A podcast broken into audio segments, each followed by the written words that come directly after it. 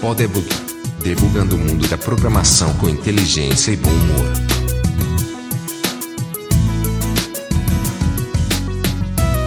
Bem-vindos ao Podebug. Hoje a gente vai falar sobre ética na programação. Eu sou Luiz Borba. Eu sou Vladimir César. E eu sou Marcelo LV Cabral. Bom, a gente vai começar hoje falando sobre alguns casos para embasar essa reflexão que a gente quer fazer aqui sobre a ética, né? O primeiro deles é sobre a, aquele site de relacionamentos extraconjugais, que é o Ashley Madison, que houve uma invasão da base de dados dele lá e depois, posteriormente, publicaram é, as informações dos usuários e quando o pessoal, quando isso foi divulgado, o pessoal fez uma investigação e descobriu que a maioria da, das mulheres cadastradas no site não eram mulheres reais, eram robôs que ficavam mandando e-mails para os homens tentando criar o, o movimento do site e gerar o, o interesse. E convenhamos, né, para um cara que quer trair a mulher e procura um site de relacionamentos extraconjugais, é uma sacanagem da porra. Né? Literalmente, né? E isso daí é, foi descoberto com esse dump aí do, dos servidores da Ashley Madison. Foi descoberto através dos e-mails que o pessoal mesmo é, trocava. Eles tinham vários níveis de inteligência artificial para os robôs. Então não, não tem nenhuma desculpa, né? Era uma coisa deliberada. Com certeza teve um, um projetinho lá né? Um grupo, um time foi montado para desenvolver essa inteligência artificial. É, eles faziam data mining de usuários anteriores, da forma como outras pessoas interagiam e utilizavam isso nos robôs, então era um negócio sofisticado, né? O pessoal era enganado mesmo por isso. É, aparentemente sim, porque tinha muito assinante, né? E na prática o que acontecia era o, essa, essas interações, eles tinham, pelo que eu li, eles tinham dois níveis de robôs, né? Tinha um robô que era só de captação, que ele ficava mandando mensagens como se fosse uma pessoa interessada no seu perfil para tentar lhe atrair. Opa, tem uma pessoa, tem uma mulher aqui que está interessada no meu perfil. Na verdade, era só uma frase pronta desse banco de dados que eles tinham pego. E aí, como o cara via que teoricamente tinha uma mulher interessada no perfil dele, ele pagava, aí se assinava.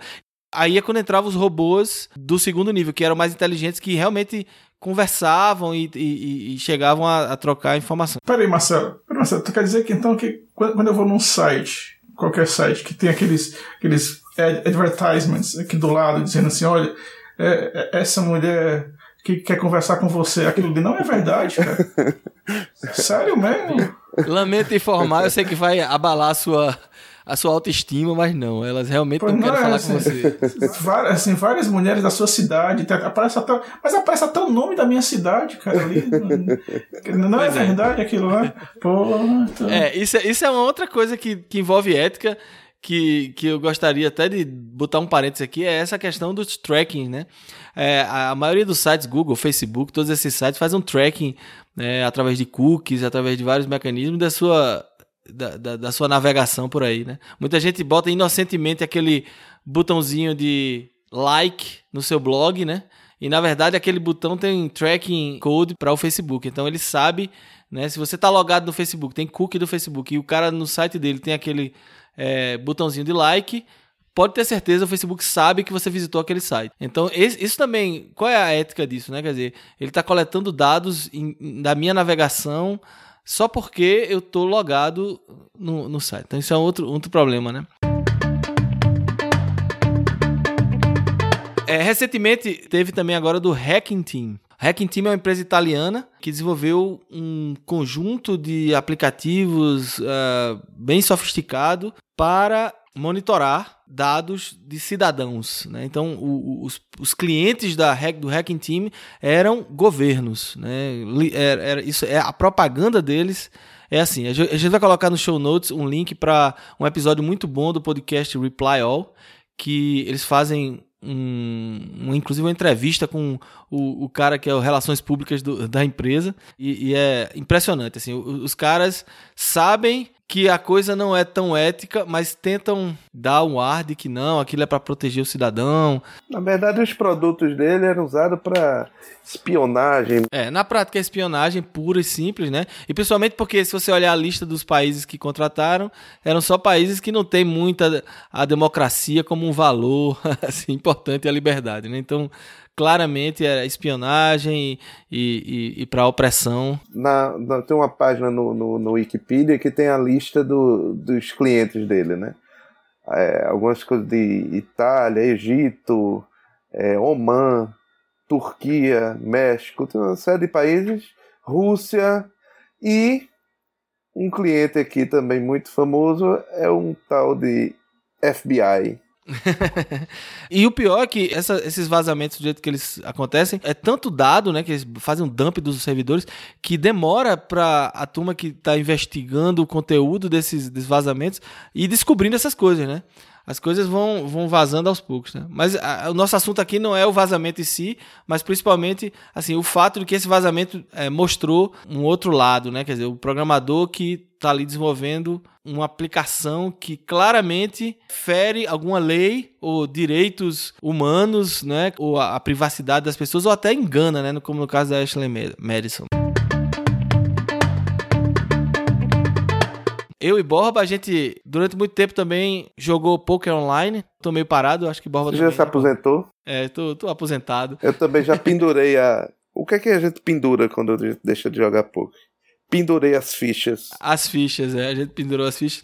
É, mas, como a gente acompanhava, a gente, como engenheiro de software, todo engenheiro de software sempre vai desconfiar do software, né? Apesar da gente jogar, a gente sabia que os sites que a gente jogava tinham pelo menos auditoria, mas nesse mundo do gambling em geral, né, e no poker especificamente, paira sempre as dúvidas, né, de, de fraudes. Tanto do lado de desenvolvimento de robôs, né, que já foram pegos empresas desenvolvendo robôs para jogar, né, tentar otimizar e conseguir tirar dinheiro do, do pessoal. O, um dos casos mais emblemáticos foi do U Ultimate Poker, que envolveu inclusive um dos maiores jogadores de poker dos Estados Unidos, o Phil Helmut, que era um, um dos garotos propaganda do site, e foi descoberto que esse site ele tinha que a gente chama de super users, são usuários com capacidade de ver a carta de todo mundo, né? Então, se você tem um super user, acabou-se. Não, e não, não, foi, não era. Não era.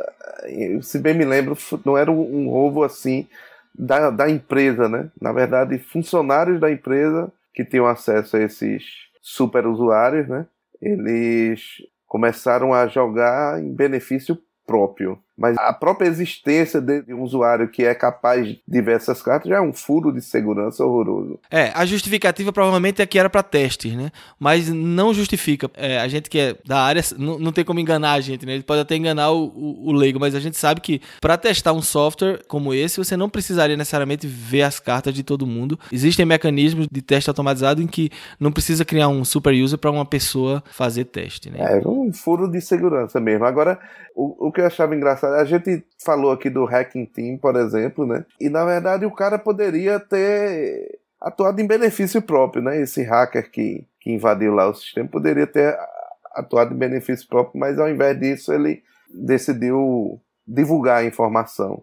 E, e aí me lembro fazendo a relação com o que aconteceu no Ultimate Poker, é que um grupo de usuários eles começaram a perceber que aquele grupo de usuários estava ganhando de forma errada. Então eles juntaram, eles começaram a jogar cada vez mais com aqueles super usuários, né? E juntaram, porque quando você joga pouco você pode ter o registro, né, um log de todas as mãos que você joga. E aí eles mesmos juntaram todas as mãos e aquele dado estatístico provando que tinha alguma coisa errada com aqueles jogadores e foram eles que abriram uma denúncia que gerou uma investigação e que acabou chegando no, nos culpados. Né? Exato. Né? Isso é interessante porque, assim, muita gente é, acha que ah, não tem como verificar. O que aconteceu aí foi justamente num fórum famoso, 2 plus 2, o pessoal começou a desconfiar do, do ganho absurdo de especificamente alguns usuários e estatisticamente provaram que havia ali é, uma coisa estranha. E aí teve também um caso recente do DraftKings e FanDuel. Fala aí, Borba, sobre esse caso. É, o, o, você que está nos Estados Unidos sabe o quanto é popular esse, esses jogos de fantasy, né? E esses jogos de fantasy funcionam tanto no, na liga de beisebol quanto na liga de futebol americano, né? E basicamente o jogador escolhe os jogadores, é tipo um cartola que tem aqui no Brasil, né? E a depender do desempenho dele no jogo real, você ganha pontos. E esses dois sites, o DraftKings e o FanDuel, eles promovem esse tipo de jogo de fantasy mas há dinheiro, né? Você paga uma, uma inscrição e, e, se você chegar na frente, você ganha prêmios e tal, em dinheiro. O que aconteceu há poucas semanas atrás foi que os funcionários, naturalmente, eles não eles têm acesso a, a informações que não permitem ele a jogar. Eles são proibidos de jogar no site. Então o que acontece é que o pessoal do DraftKings, um, um sujeito do DraftKings, ele de posse das informações do quando cada jogador, que jogadores eram mais populares e menos e tal, ele usava essa informação, uma informação privilegiada, para apostar no FanDuel. Ele não podia jogar no próprio site que ele era funcionário, mas nada impedia que ele não jogasse no outro. Então o que aconteceu é que ele acidentalmente liberou a lista, porque essa lista dos jogadores mais populares, que foram mais escolhidos e mais contratados naquela semana, ele sai depois do período que você não pode mais mudar no o time. E ele acidentalmente liberou essa informação, por um engano, antes da hora, cerca de uma hora antes. E aí depois removeu e tal, mas. Tarde demais. Muita gente viu a informação antes. E aí coincidiu que naquela semana ele ganhou 350 mil dólares no FanDuel por causa disso. Claro que agora existe uma série de explicações que eles estão dando de que o estudo lá dos logs demonstram que ele fez escolher o time dele antes do horário que ele liberou por engano aquele material, então estão alegando que ele não teve acesso à informação privilegiada antes de escalar o time dele, né? Mas isso é uma questão ainda meio nebulosa que o pessoal está investigando aí, mas abre para gente uma discussão interessante, né? Que às vezes o cara não podia jogar no próprio site dele, mas a informação dele dava uma vantagem para ele jogando no outro site. E esse é um, é um tipo de questão ética mais do cara que tem acesso ao dado, né? Do que a questão de programação em si, né? É verdade. E a gente, como profissional, desenvolvedor, normalmente vai se deparar com isso, né? Você vai trabalhar num banco, você vai trabalhar numa empresa que tem propriedade intelectual, ou então no recurso humano, você vai fazer um sistema de recursos humanos. Você tem ali o salário do pessoal da empresa. Então, muita gente tem que lembrar que, assim, você como desenvolvedor vai ter em vários momentos da sua carreira acesso a dados sigilosos dos seus clientes e que você também tem que agir com ética em relação a isso. Não só no código que você faz, mas também em relação aos dados dos seus clientes. Né? Agora, me diz aí o que é que você imagina que vai acontecer. Acontece um episódio desse e você era de se esperar que os jogadores que participam daquilo perdessem a confiança nos sites, né? Mas na verdade o fenômeno que aconteceu foi justamente ao contrário. Depois que aconteceu o episódio, que foi amplamente divulgado na mídia e tal, foi que gerou um interesse imenso nesse site de aposta e na semana seguinte explodiu a quantidade de jogadores jogando esse tipo de jogo. E um outro caso que a gente pode falar esse também de grande repercussão é o da Volkswagen, né? É, esse, esse na verdade foi o que deu origem a essa pauta que tá todo mundo falando nas últimas semanas e que saiu da mídia especializada e chegou à, à grande mídia. O negócio da Volkswagen é que eles implementaram o sistema lá para queima de combustível de uma forma que ele tinha uma, uma certa inteligência que ele sabia quando ele estava sendo testado e aí ele dava uma maior economia e tal, gerava menos emissão de gases tóxicos e tal, e passava nos testes. E quando chegava na rua, ele percebia que não estava sendo testado, não estava no ambiente de teste, ele detonava. O melhor que aconteceu nesse episódio é que é, foi um escândalo monumental, o presidente, o CEO teve que renunciar e tudo, mas no final das contas é, eles finalmente anunciaram, fizeram a investigação e descobriram que os culpados foi o, os engenheiros, né? É, não, com certeza, assim, eu posso até ver os engenheiros em volta da mesa, rapaz, vamos ver uma forma da gente colocar o nosso emprego em risco? Vamos. Como, né? Como, como, como fazer, como fazer? Vamos fazer aqui, vamos fazer uma armação, né? Pra quando descobrir, porque vão descobrir esse negócio, e aí a gente vai ser, todo mundo vai ser despedido. Beleza, bora. Todo mundo concorda assim, unanimidade, né? E nem o gerente, é o seguinte, vamos fazer isso aqui sem contar pra gerência, porque se eles souberem, eu tenho certeza que eles vão proibir. Tá legal. É, isso aí, isso aí vai economizar muito dinheiro para a empresa e a gente vai aumentar o nosso salário, né? Porque isso sempre acontece, né? Quando você faz um, um software que realmente economiza dinheiro para sua empresa, o seu salário automaticamente aumenta. Então foi por isso que eles fizeram isso. Né?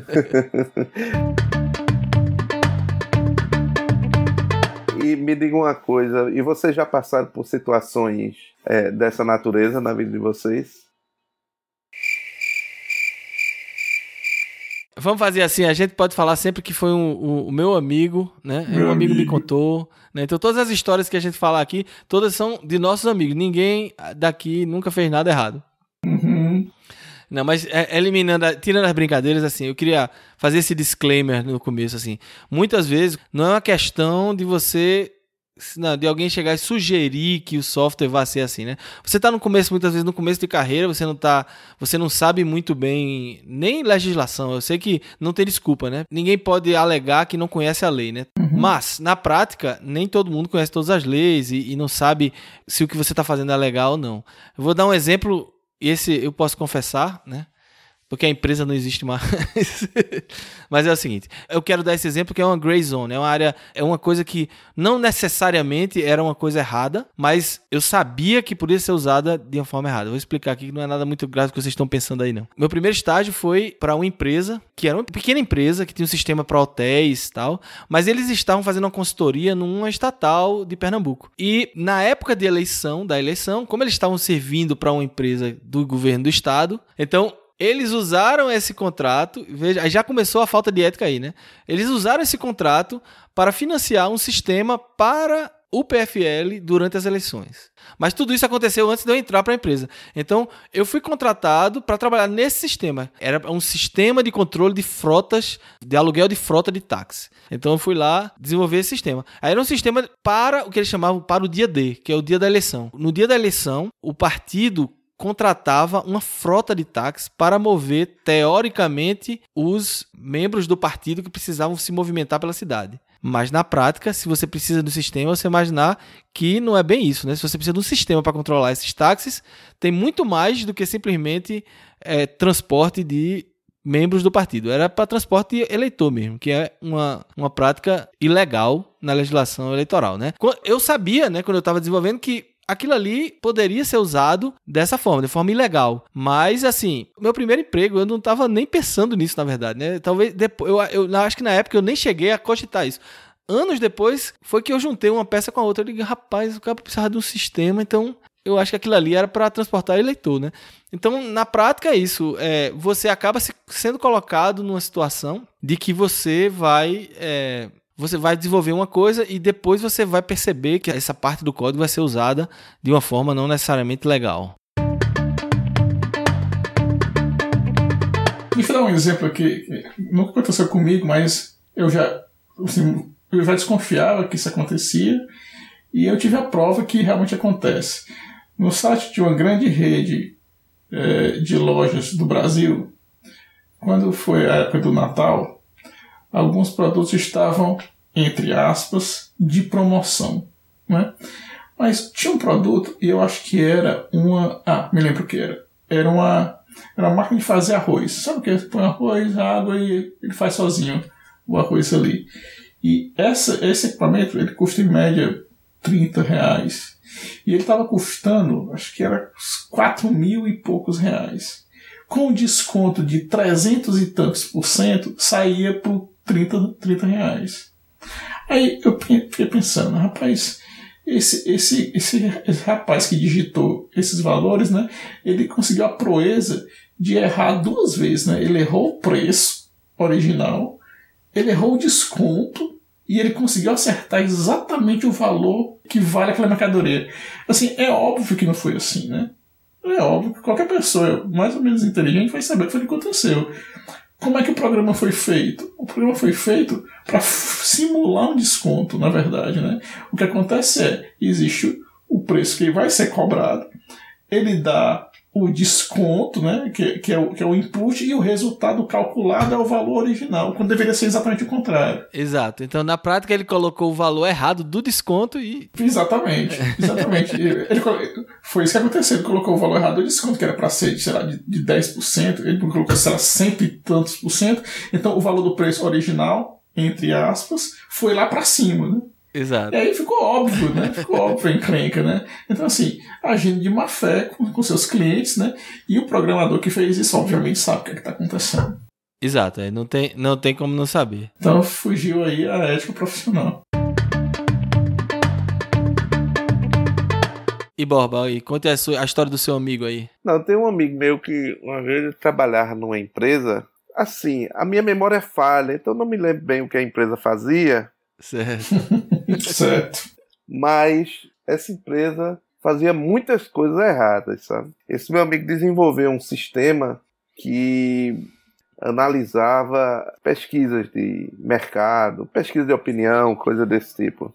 E é um negócio um pouco complexo, porque você tem que pegar. Não é só você somar e dar os percentuais. Se fosse isso, era fácil, mas não é. Você tem que cruzar essas informações com o perfil do, do votante, né? Do, do cara que fez, deu aquele voto. Então, as pesquisas, às vezes, você precisava estratificar ela por região, por pessoa. Então, os resultados da pesquisa eram o cruzamento de todas essas informações. E aí, um belo dia, uma pessoa responsável lá pela criação da pesquisa, assim, um, pessoa que entendia de pesquisa. É, o analista, normalmente é o nome bonito. É o analista, né? É como foi com o caso com meu amigo, eu não me lembro, não sei nem os nomes da, que era usado. Então o analista ligou e disse assim: Ó, oh, eu não tô gostando aqui desse resultado, não. Pegue esse negócio, bote 2% para cá, bote 3% para colar. Aí a gente, a equipe, botou a mão na cara: Meu Deus do céu, é o fim do mundo, né? Porque a gente não fez um sistema que a gente podia botar um percentual para lá. Se a gente mudasse o percentual no relatório, os dados brutos eles estariam completamente inconsistentes. Inconsistente, né? Não, não batia nunca, né? Ah, bom, mas além disso, né, para além da dificuldade técnica de fazer o que a analista pediu, existia a questão, peraí, ele está burlando o resultado. Então a gente foi direto pro, pro chefe, né? Porque ela era um, analista era um funcionário como a gente. Então a gente escalou, ó. Essa pessoa aqui tá maluca, tá pedindo pra gente fazer isso aqui assim. Aí a resposta que a gente vê, ah, vamos se acostumando, é assim mesmo. O, o cliente, cliente, sempre tem razão, né? Aquela não, história... o cliente que contrata. Aí também eu aprendi algumas coisas. Ou, desculpe, meu amigo, quando me contou essa história, eu aprendi. É que o cliente, quando contrata uma pesquisa de mercado, de opinião, em especial de, de, de grandes empresas, contrato, ele quer que o resultado confirme o que ele já sabe. Se o resultado não confirmar o que ele já sabe, provavelmente ele está botando o emprego dele em risco, né? Então o pessoal faz com que dê o resultado. E a gente teve ainda o pudor de manipular o dado bruto para poder chegar naquele ponto ao que deu um trabalho imenso. E na época a gente ficou tão assustado que a gente reuniu um dossiê com todas as ordens e coisas, a gente guardou essa informação para no dia que isso aqui dá uma merda, a gente não. Por que eu tô falando? É meu amigo. Meu amigo contou. Eu tô falando como se fosse ele. Entendi. E aí eles juntaram lá o, o dossiê para que naquela coisa desse merda não, não viesse o cara dizer que a culpa era do engenheiro, entendeu? Pois é. Tomara que o pessoal da Volkswagen tenha feito a mesma coisa lá, né? É, para o bem deles. Mas assim, a, moral da história assim, é: esse meu amigo fez aquele negócio. Ele recebeu a ordem e ele fez. Na época ele não se sentia em condições de negar. Mas você acha que esse meu amigo deveria se recusar a fazer? É, é, é, complicado, é muito complicado. Assim, o certo a gente sabe que deveria ser esse, né? Mas você vai perder o emprego, então você está começando a carreira. É muito complicado a gente julgar, né? Caso a caso. Como é seu amigo, né? Uma pessoa hipotética, né? Eu acho que ele deveria, mas assim a gente sabe que não é, não é bem assim. É, em algumas situações a gente consegue. Mas só fazer um parênteses, ele de qualquer forma, a rigor, ele não estava burlando nenhuma lei. Não, não, não foi um crime. Agora, com certeza, uma coisa não ética, né? Não... É, não ética. É, não foi um crime porque era uma, uma relação comercial, né? Como vocês mexeram no dado bruto e o dado bruto não era auditado de forma alguma, não tem como as pessoas, vamos dizer assim, auditar isso, né? Não, tudo mas bem. Continua, mas o erro continua, né? Claro, mas quem, não muda quem nada. Quem iria auditar não seria o cliente, né? Mas, na verdade, Ele o, era o que foi interessado. feito foi para atender a necessidade. Em outras palavras, foi o cliente que pediu que fosse daquele jeito. É, o cara exato. pagou, contratou o serviço e queria que o resultado saísse daquele jeito para ele mostrar pro chefe dele lá. Pois é, mas aí, alguém está, alguém está sendo enganado, né? A questão é essa. Você colaborou para enganar alguém. Você talvez não saiba quem, né? Né? Como isso deve acontecer em eleições também, né? Se você está falando aí de uma empresa de, de, de, de pesquisa, com certeza a mesma coisa acontece nas eleições, né? Não, aí eu acho que você já está indo longe demais. Eu acho que as pesquisas eleitorais é, são Idôneas. completamente limpas e idôneas. Eu não Certo. tenho nenhuma evidência que, que me demonstre ao contrário. Tá, aí então, como eu tava falando, tem situações em que você já consegue. Eu vou dar um exemplo aqui positivo, né? Que, que a gente conseguiu não ser forçado a isso. É, eu fazia parte de uma equipe de desenvolvimento de sistema para algumas secretarias de Estado do Nordeste. A gente estava fazendo, na verdade, sistema para todos os estados do Nordeste. Em cada estado, a gente ia sempre validar os requisitos do sistema com os usuários. Então, a gente queria validar se o sistema que a gente estava fazendo se aplicava em todos os estados. E o meu sistema era o sistema de concurso público. Então, é um sistema muito simples. O sistema ele recebia a listagem dos candidatos que foram aprovados no concurso. A gente carregava no sistema, então ficava lá a lista, né? Tinha, os, os concursos, a lista dos candidatos aprovados, os reprovados, e da lista de aprovados ia sendo chamado de acordo com as vagas que eram publicadas nos editais né, de cada estado. Então era um sistema muito simples, não tinha muito, muita diferença, até porque existem legislações bem bem clara sobre todo como esse processo acontece. Então a gente não esperava nenhuma polêmica nesses, nesses seminários de validação de requisitos. E estávamos lá nesse determinado estado com os usuários e uma, uma das secretárias lá do, desse departamento levantou a mão assim quando a gente terminou de apresentar os, os casos de uso e tal e perguntou sim, mas é, eu senti falta de uma coisa. Aí eu digo de que ela faltou aonde é que a gente muda a ordem dos candidatos. aí, eu, aí eu disse, como assim? Eu, eu sinceramente achei que ela tava brincando, né? Assim, não, ela tava falando assim, não, não, não, é, é verdade. Á- Às vezes, lá no departamento, chega aquela carta do deputado fulano, ah, porque fulano de tal, né, esse concurso tal, fulano de tal, eu gostaria que ele fosse chamado no próximo edital, tal, tal, tal. Então a gente tem que publicar no edital, mas aí, agora que vai ter o sistema, eu preciso mudar a ordem, né? Porque o candidato não, não vai estar na ordem certa. Aí eu digo, olha, o que você tá me dizendo aqui é, é uma ilegalidade. Ela, sim, mas, mas acontece. Você não tá dizendo que é pra gente botar aqui os processos que acontecem. Chega a, a carta do vice-governador, do deputado fulano, e diz aqui, ó, esse nome, esse nome, esse nome tem que ser publicado no Diário Oficial na próxima chamada para o concurso. Aí eu digo, olha, isso não. O que você está pedindo é uma coisa que é contra a lei e a gente não pode implementar nada no sistema que seja contra a lei. Porque era um sistema que era financiado não pelo Estado. Não estava sendo. O Estado não era meu cliente, não era quem pagava a empresa que eu trabalhava. Era uma, uma entidade internacional que estava financiando aquilo ali. Mas assim, será que outra empresa que tivesse ganhado uma licitação, que a gente já sabe aí pelas últimas notícias, né, que as, as próprias licitações já não são feitas de forma muito lícita, né? Uma empresa fosse contratada para desenvolver um sistema para uma, uma secretaria dessa de Estado, para fazer um sistema de concurso público, qual é a dúvida que vocês têm que elas forçariam essa feature no sistema? E Vladimir, você foi o único de nós aqui que trabalhou para Petrobras, né? Então, com certeza, você já fez um bocado de coisa errada. Paz, eu, eu tô ficando velho, a memória já me falta, viu? Já não lembro mais de nada. Mal consigo lembrar do que eu fiz semana passada. Eu tô ficando gaga. Não, mas eu não tenho, eu não tenho nenhuma dessas histórias cabeludas, não. Só, só como vítima. E a urna eletrônica, hein? É, a, a urna eletrônica é assim, é, é fruto de orgulho e vergonha, dependendo de quem você fala no mercado brasileiro de TI. Mas só né? para explicar, a urna é uma caixa preta, né? Entrou ali dentro, ninguém sabe. Quer dizer, aquilo é controlado por uma quantidade mínima de pessoas e, e ele vai dar o resultado e pronto, é aquele. E se você duvidar, você não tem como auditar, você não tem como rastrear, você não tem como como recuperar nada, né? Essa é a grande questão, né? As pessoas que criticam o modelo que o, o Tribunal Superior Eleitoral adotou para a urna eletrônica sempre criticam o fato dela ser um código fechado. E, e, assim, eu acho que é o caso mais radical de código fechado, né? Porque é um código fechado e como você, como o Borba disse, pouca gente tem acesso ao código e apesar do tribunal, né, ser uma, um órgão que é, teoricamente é independente, né?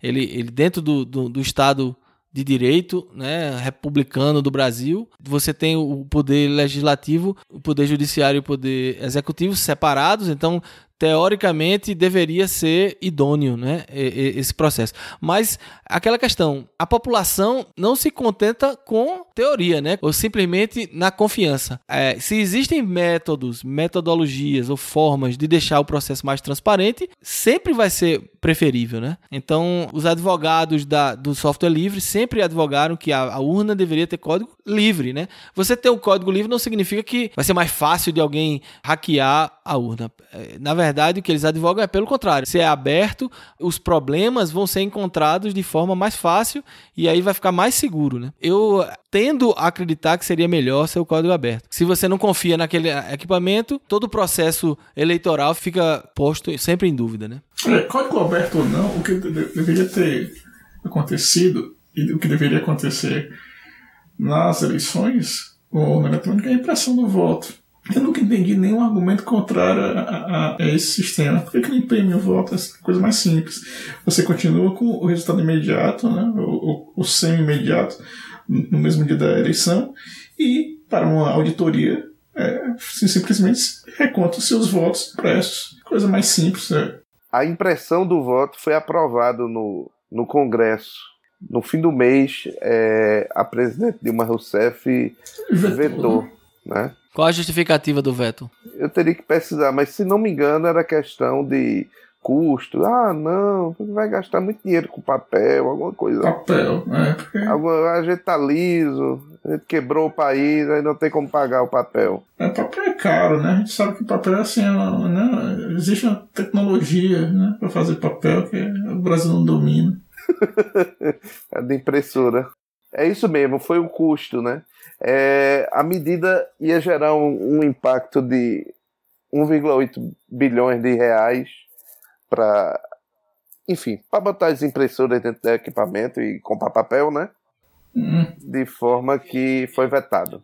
Eu vou deixar no show notes uma série de posts que o Silvio Meira que é um dos fundadores do César, que é onde Borba trabalha, que é, fez no blog dele sobre a, a urna eleitoral. Ele te, fez vários posts sobre essa questão da, da, urna e a gente vai deixar aqui porque é muito interessante dar uma lida lá. Deixa eu dizer como é que é aqui no Canadá, então. Aqui, aqui não tem urna eletrônica também, né? Aqui a coisa é muito simples. Você vai votar, como você faz uma prova de vestibular. Você vai, tem, tem lá os, os candidatos. Às vezes tem alguma pergunta que eles querem fazer para estatística, que a gente pode citar até mesmo para para eleição do, do, do, dos comitês de escola e tudo. Enfim, mas tem os candidatos, você escolhe o candidato, e aí você tem um gabarito, como é aquele gabarito de, de prova de concurso, de vestibular.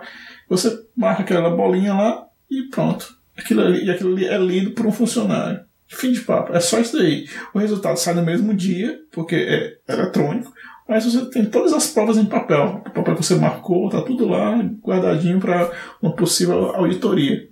Então, assim, nem mesmo esse equipamento é, customizado, uma urna eletrônica, nem isso, nem isso existe. E mesmo assim, o resultado sai no dia com auditoria possível feita no papel. É coisa simples, sabe? É, assim, eu, eu, até acho interessante. O sistema do Brasil é bem interessante, mas precisaria de mais transparência, né? E, e a, a, questão da impressão, só voltando um pouquinho, sabe o que é que eu acho sinceramente que eles têm medo? Mesmo tirando toda a questão da fraude, mesmo que não tenha fraude, é, é no dia que forem fazer a auditoria numa urna e fizerem a contagem dos votos impressos e não bater com o que está na memória eles acham que vai desacreditar todo o sistema. Então eu acho que é, é, é muito mais a resistência da turma não querer desacreditar o sistema, né? Porque eles dependem desse sistema. E já perderam essa batalha aí, né? O, o bonde já andou, porque o sistema já está desacreditado, né? Por uma parcela da, da população que questiona mais, né? Mas a grande massa da população brasileira é, não questiona isso e acha muito bom porque é muito mais simples votar hoje em dia do que era antigamente. Então as filas são menores. Então o pessoal, eles têm a população do lado deles. A gente, vamos dizer assim, a pessoal da área de TI sempre vai questionar a, a, a urna, mas a grande maioria da população não questiona, não. É, tem um, uma coisa que a gente pode botar no show notes também, é, é que o professor Diego Aranha, ele é, é professor da Unicamp e ele está fazendo muitas investigações em cima da, da questão da urna. Supostamente ele já conseguiu lá com a equipe dele provar que a urna ela é passível de ser hackeada. Primeiro ponto. É, eu já vi, eu já vi uma reportagem sobre é, isso. Segundo, ele fez um nessas últimas eleições de 2014, ele fez um software para coletar os boletins da urna. O pessoal lá, os eleitores poderiam tirar fotos do resultado das urnas. Claro, não é tudo, quer dizer, a urna podia já emitir ali um boletim é, malhado, né, com, com, alterações, fraudado, mas ele pelo menos é, conseguia validar, o, auditar o resultado do somatório da, da, das urnas, se eles conseguissem esses boletins. Eu não sei até que ponto foi a última notícia que eu encontrei é que eram mais de 26 mil fotos de boletins de urna tirados, né, que o, a população tirou, e ele precisava conferir isso uma a uma. E é um trabalho imenso, né? Então ele estava bolando uma forma também de colaborativamente é, conseguir fazer essa conferência mas eu realmente não, não consegui ver se foi encontrado algum, alguma discrepância, algum erro no final das contas. Enfim, é outra coisa interessante a esse respeito para a gente colocar lá no show notes para quem quiser mais informações sobre isso. Pois é, então, mas voltando para a questão principal aqui, que é a questão ética, né? Como é que a gente consegue evitar isso? Passa por educação, né? Assim, a questão da ética sempre passa pela educação. Mas vocês acham também que algum tipo de, de regulamentação profissional ajudaria isso? Vou dar um exemplo mais radical, né? Médicos, né? Médicos têm a ética médica, tem lá o, o, o Conselho Federal de Medicina que define tem bem claramente quais são o, as questões. Então, qualquer coisa violando aquela ética, ele pode ser. Ele pode perder o registro dele como médico. Vocês acham que isso seria um caminho para a área da gente? Ou pelo menos mais educação no sentido simplesmente de ética, né? Assim, na universidade, se falar mais sobre isso, se levantar essa questão sobre isso. Algum de vocês dois, no curso de ciência da computação, teve um curso que falou sobre ética profissional? Se eu tive, eu esqueci. É, não, não, me lembro de ter. Bom, deve, deve ter visto isso né, em Computador e Sociedade, mas é, não foi uma coisa ah, discutida a exaustão, não. Nem acho que, como o Marcelo falou, não acho que é uma coisa que se aprende na escola, sabe? Faz parte da educação que você recebe na sua formação. Vocês se deparam, ouvem histórias ou sai notícia com certa frequência isso por aí também, seja nos Estados Unidos ou no Canadá. Vocês acham que aqui no Brasil isso é mais comum do que aí? Como o Vladimir falou, a questão da educação, de como você é educado, educação e cultura, cultura da, da sociedade em que você vive, vão lhe ajudar a tomar melhor decis, melhores decisões quando você se deparar com um dilema desse, né? Você vai ser colocado numa, numa situação para fazer um programa que vai contra aquilo que você sabe que é certo. Se você vai aceitar ou não, vai ser muito dessa base que o Vladimir falou. E a gente sabe que no Brasil existe um problema que é a questão da lei de Gerson, né? Aquela coisa de que por muito, muito tempo é, se valorizou muito a questão de ah, eu, eu tenho que me dar bem, né? Se, eu, se é para ganhar dinheiro, vale a pena, né? Então isso é um pouco o que a gente está vendo hoje de corrupção no, no, país, é um pouco ainda dessa cultura que precisa é, ser transformada de alguma forma. A lei, a regra, ela é importante, ela, ela é um acordo que a sociedade fez e que você burlar isso vai ter uma consequência. E essa questão da impunidade no Brasil é que é o grande problema, né? Assim, só é punido quem, quem não consegue esconder, né? Quem não consegue esconder o seu erro, né? Se você conseguir esconder o seu erro, beleza. Então, essa é que é, é que é a dificuldade que eu acho. Na hora que a gente se depara com a questão que é, eu vou fazer esse desenvolvimento de software aqui. Ah, tá, eu estou aqui numa empresa, vou fazer um sistema contábil. Ah, mas aí tem que fazer esse. Tem um, uma opção aqui que tem que botar que é o caixa 2. Não, você não pode fazer isso. Você sabe que a lei não permite, que você, isso, é um, isso é uma evasão fiscal. Se você desenvolve um software que burla a lei, você vai ser corresponsável pelo uso daquele software. Então, até não é só uma questão de ética, mas até uma questão legal. Então tem que parar e pensar nisso, né? Será que vale a pena, não vale? O que é que eu acredito, né, como país? Porque as pessoas criticam o, o corrupto lá que está ganhando milhões lá no, em Brasília, mas na hora de Passar o troco errado, né? Não, eu digo isso, no caso da gente, trazendo para o nosso tema de hoje, mas na hora de implementar uma feature dessa, ele não se questiona que ele pode estar sendo um corrupto ali, né? Tá, tá fazendo, um, tá infringindo a lei da mesma forma e, e, e a racionalização que a gente geralmente faz, ah, foi meu chefe mandou, ah, foi porque eu, eu não podia perder aquele emprego, não, então eu fiz isso é a mesma lá do político, né? De, em qualquer nível, você indo contra a sua consciência, você ou contra o que você acredita que é certo, você está errado. Vamos passar para as nossas recomendações. Tá, então a minha dica de hoje é uma dica de série, mais uma série de TV. É uma série inglesa. Ela lida um pouco com o que a gente conversou hoje, porque ela fala de inteligência artificial. O nome da série é Humans. Essa série, ela tem oito episódios a primeira temporada, vai ter uma segunda temporada no ano que vem, já está confirmado. Então podem assistir tranquilos, porque não, vai, não vão ficar órfãos.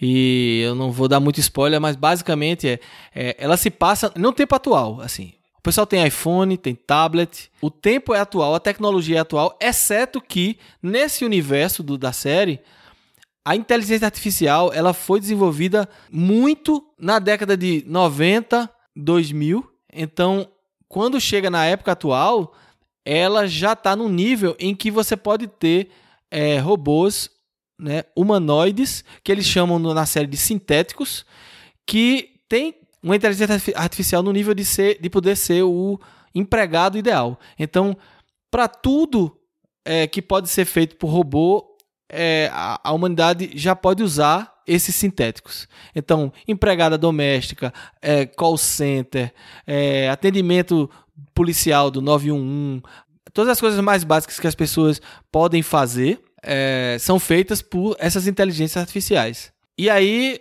existe um conflito, né? Já no primeiro episódio a gente descobre que existe um conflito. E ele está muito baseado com a questão ética, como é que a gente vai lidar com esses sintéticos, né? Essas pessoas sintéticas que vão estar lá, né? É, interagindo com a gente. Então é uma série muito interessante, muitos questionamentos interessantes. É, os atores são muito bons.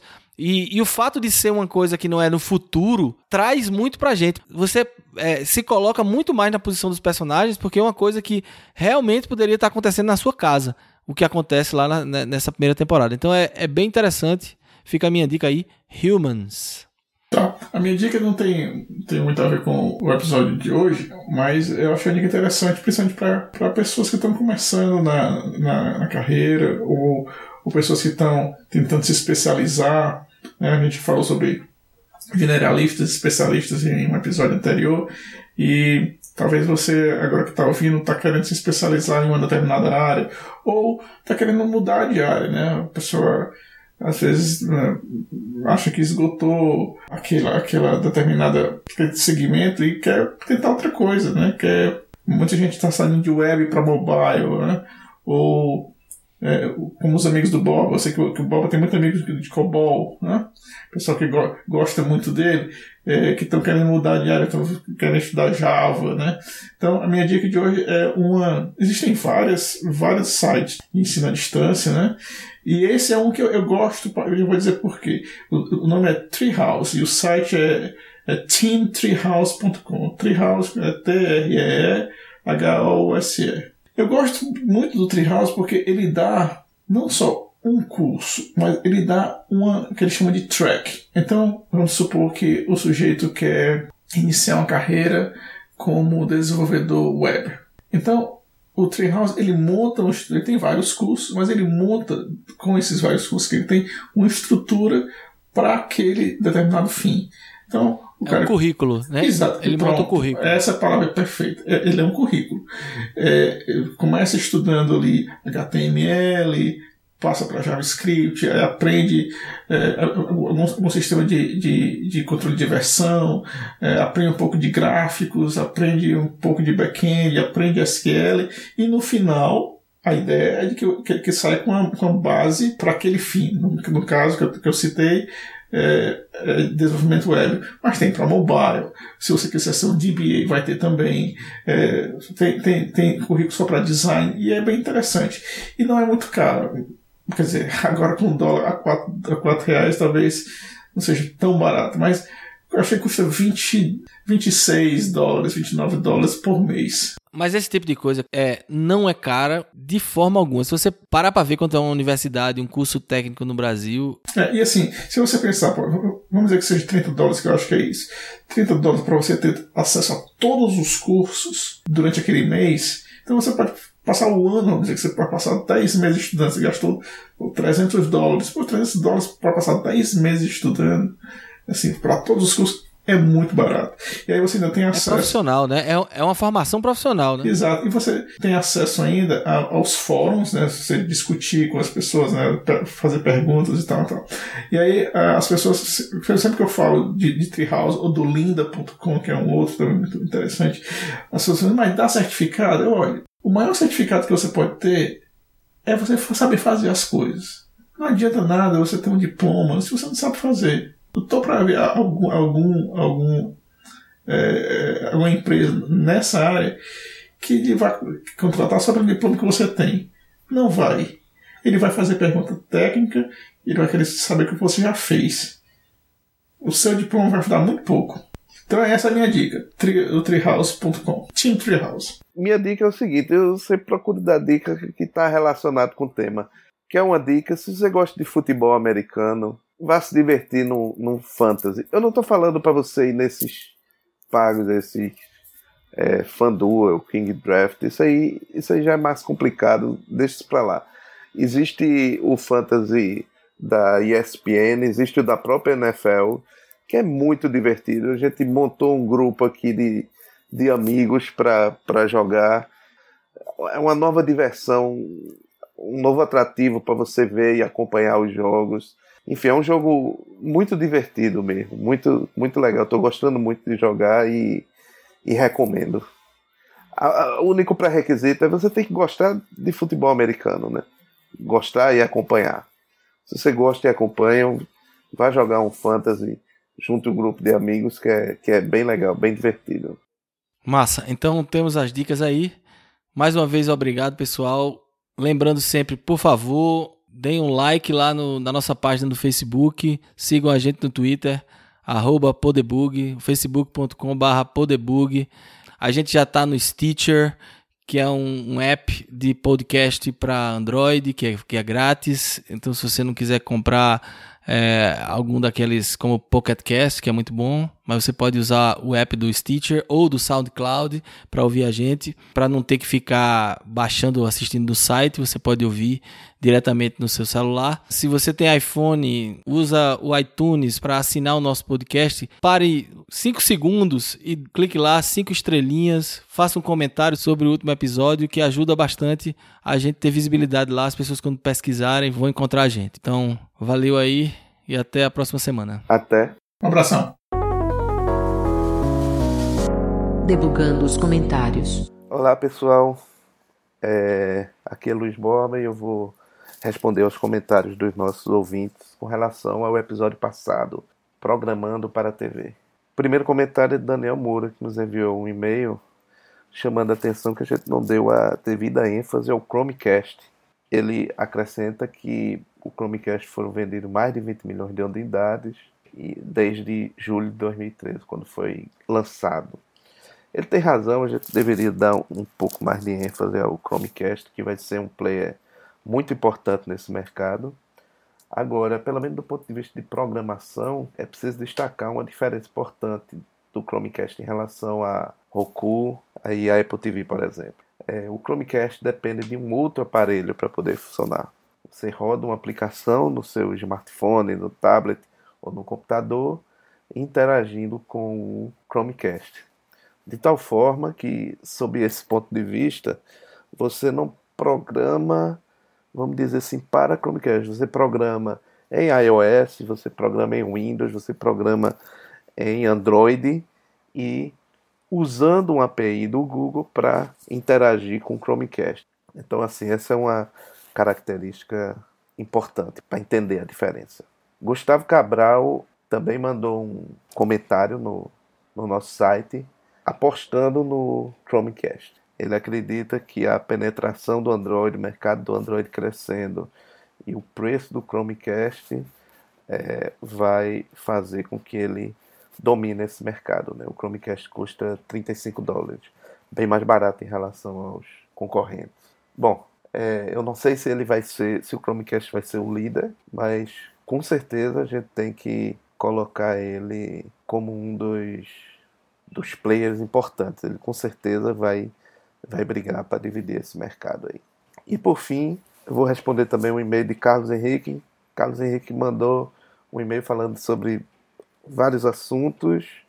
Ele concorda com a gente em relação aos padrões brasileiros, né, que são criados só para o Brasil, aos problemas que isso traz.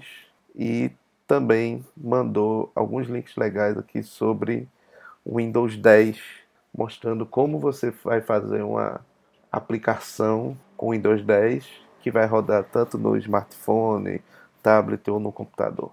Pronto, por isso é só e vocês sabem que se vocês quiserem interagir com a gente, envie e-mail para podcast.poderbug.com ou deixe algum comentário na nossa página do Facebook, no Twitter ou mesmo no nosso, no nosso site. Até a próxima.